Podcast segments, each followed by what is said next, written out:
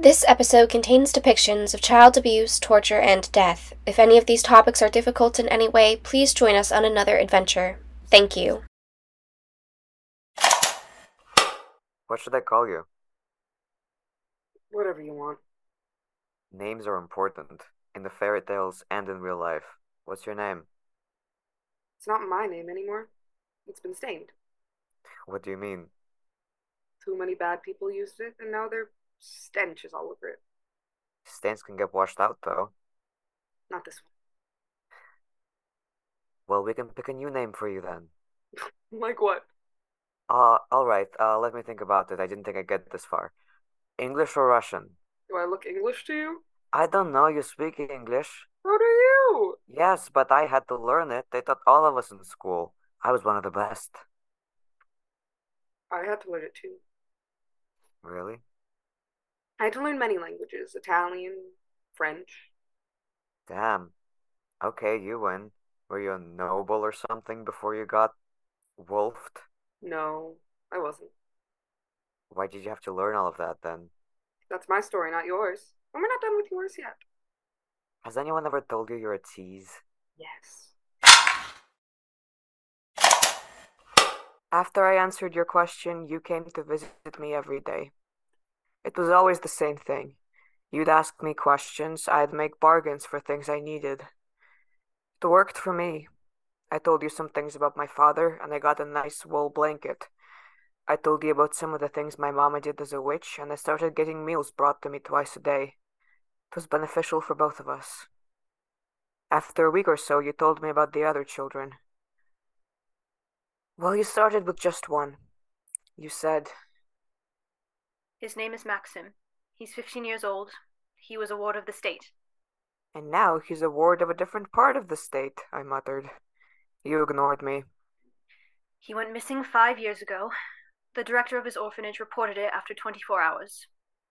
The orphanage was surrounded by thick woods, so nobody really expected to find him. You know how woods are, there's all sorts of animals. No place for a 10 year old. Yeah, I know how woods are. Right. They searched for about a month, but he'd vanished. His friend said he was playing a game of hide and seek with them on the orphanage grounds and he must have run off. Kids always run away from those types of facilities, but he must have been really desperate to run straight into the woods. He must have known there'd be no way to get through to any of the sign of civilization. You paused, troubled by the thought of a child picking the deep, dark woods over the adults supposed to be in charge of them. They found him five years later. He was walking along the side of a motorway. His clothes were different. He was a little dirty, but not visibly injured. He'd obviously been eating somehow. He looked healthier than when he'd left, and. Well, here's the thing. He was still 10 years old. I smiled. I love a good fairy tale. He stayed then for five years. Stranger things have happened. A corner of your mouth twitched like this was our inside joke. What do you want me to do? He hasn't talked to anyone since they brought him in. Aw, really? But the guys here are so friendly. How many times did they try their brain frying equipment on him?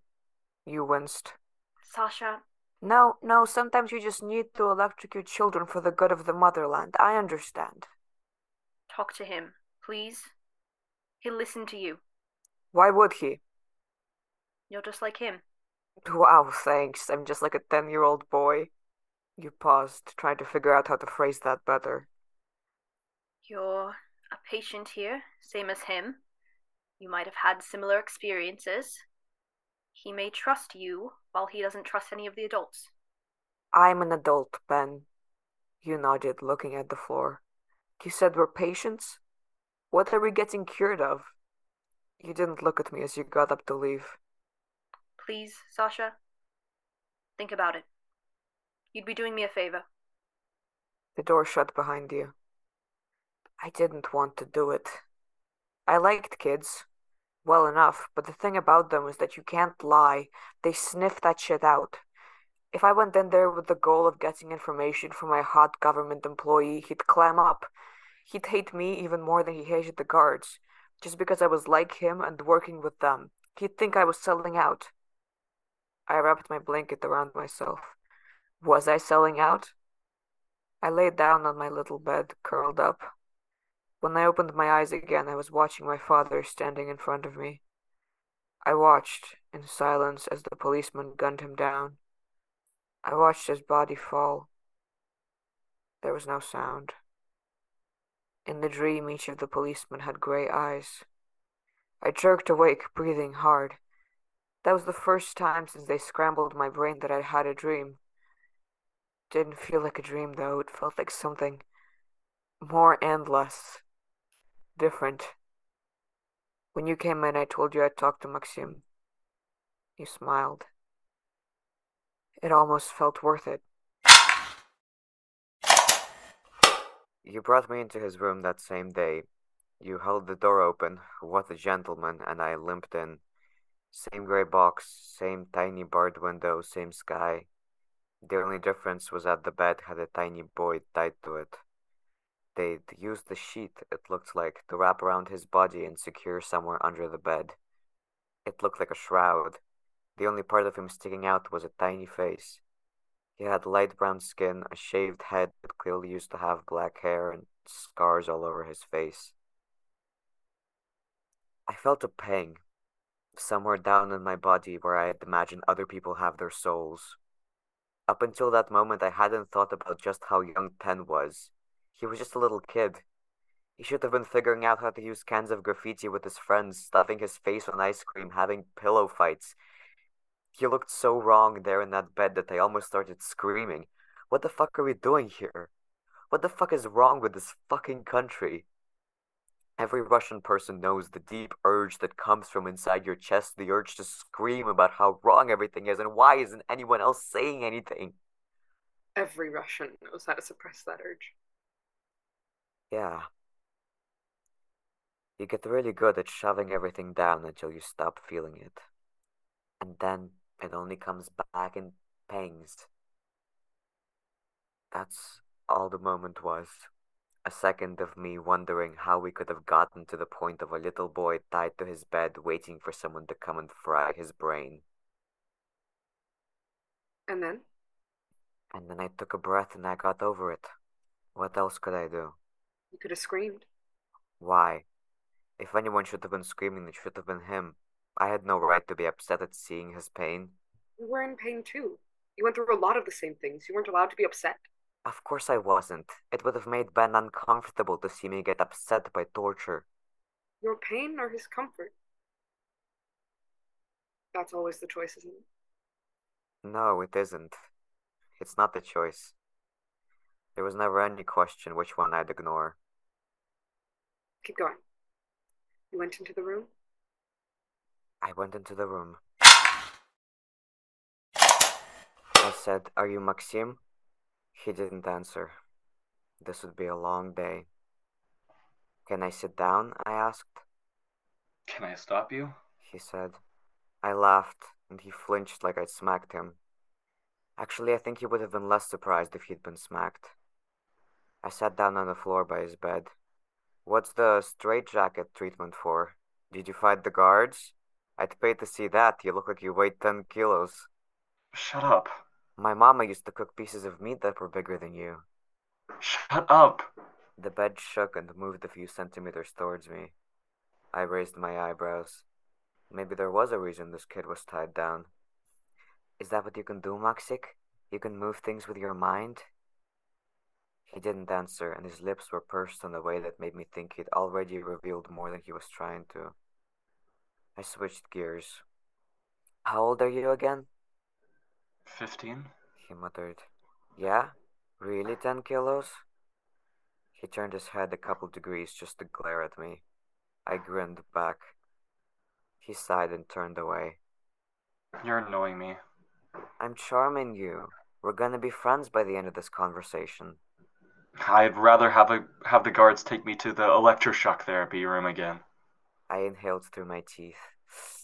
Damn, Moxic, that shit hurts. Of course it does. It's electroshock therapy. His voice was completely flat, but he looked like he was trying not to smile. Oh, you're funny. You're a funny kid, Maxic. Good job. Don't call me Maxik. I'm Sasha, by the way. Nice to meet you. He sighed, seeming to resign himself to his fate of having a conversation with me. Boy Sasha or girl Sasha? Or. That got him to look at me. I love corrupting kids with my gender identity. That's not how it works. Sure it is. It works how I say it does. His eyes widened slightly and he moved like he was trying to sit up. Wait, are are you are you real? Are you from out there? Did you come to get me? The pain from earlier was back.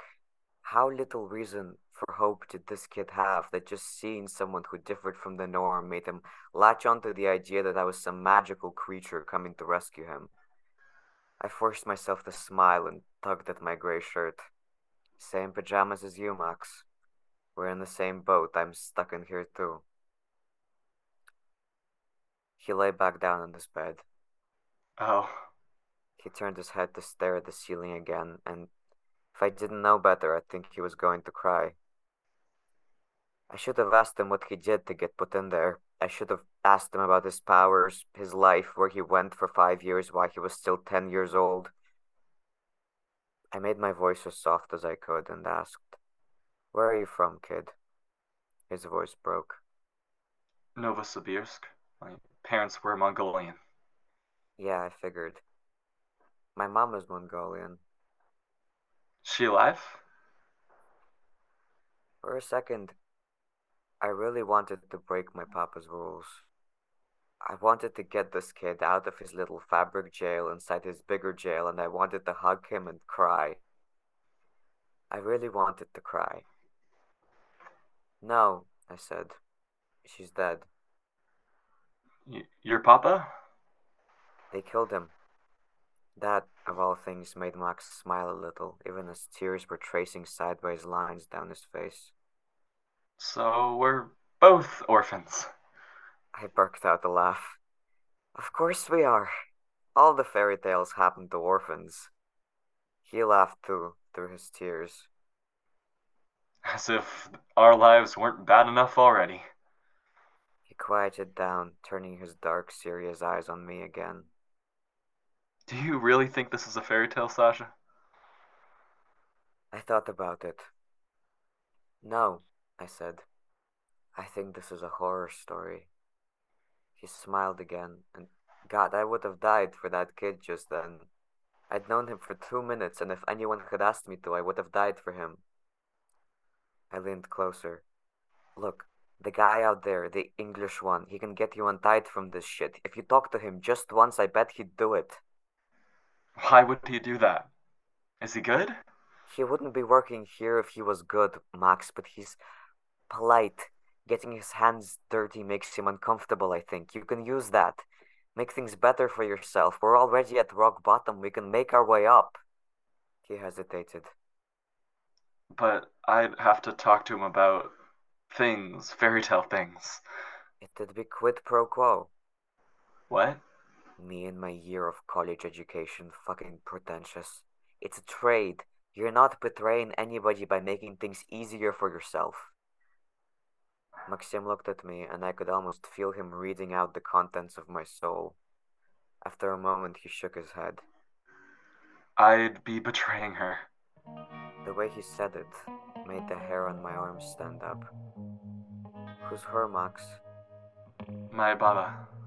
I thought, no fucking way. No fucking way was I dealing with a boy who was younger than he should have been, who disappeared in the woods with a baba. I was very close to asking if she had a house with chicken legs, but I didn't really want to know. Pissing her off probably wasn't a great idea, but I had to get this kid out of this bed somehow. Lie, Max, make up a story for him. Tell him it's an even trade. Lie? He sounded unsure. Yeah, you're an orphan. You know how to, don't you? He nodded. The door opened, and you poked your head in, studiously avoiding looking at Max. How's it going in here? You asked. I braced one of my hands on the wall and stood up. It's fine. We're friends now. I charmed him, No, you didn't. he muttered. You smiled. That's great to hear. Are you ready to leave, Sasha? No. Let me stay with him. Let us stick together. I nodded. When I turned back to smile at Max one last time, he smiled back. The door shut behind me. And that was the first kid? That was the first kid. You're getting better at this. Really? You're complimenting me now? I said you were better. I didn't say you were good. Asshole. Is that boy still alive, Sasha? No. I don't think any of them are. Or if they are, they're not them anymore. Are you still you? If I start thinking about that, I'll never sleep again. Are you still you, Wolfgang? You are not naming me Wolfgang. It's fitting.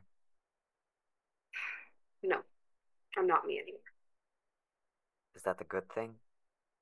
Depends on who you ask. Yeah. Same here. This episode of Go I Know Not Whither stars Thomas Malinovsky, Rose Madsen, Tessa Prodromou, and Logan Kim. It was written by Thomas Malinovsky and edited by Olivia Spreen. Cover art is by our friend Sasha. You can find them on Instagram at, at an art post a week. Special thanks to our patrons Tessa Prodromou, James Harper, Jennifer Parlett, and John Ashley Mulvaney. Also, thanks to Val Svinyatskowski. If you'd like to support Go I Know Not Whither and any future podcasts, check us out on our Patreon at, and on our Instagram at, at and Spreen. We really appreciate it. Thank you for listening. Try to casually bring up a conversation with your Slavic friends the subject of grandmothers, houses, and chicken legs.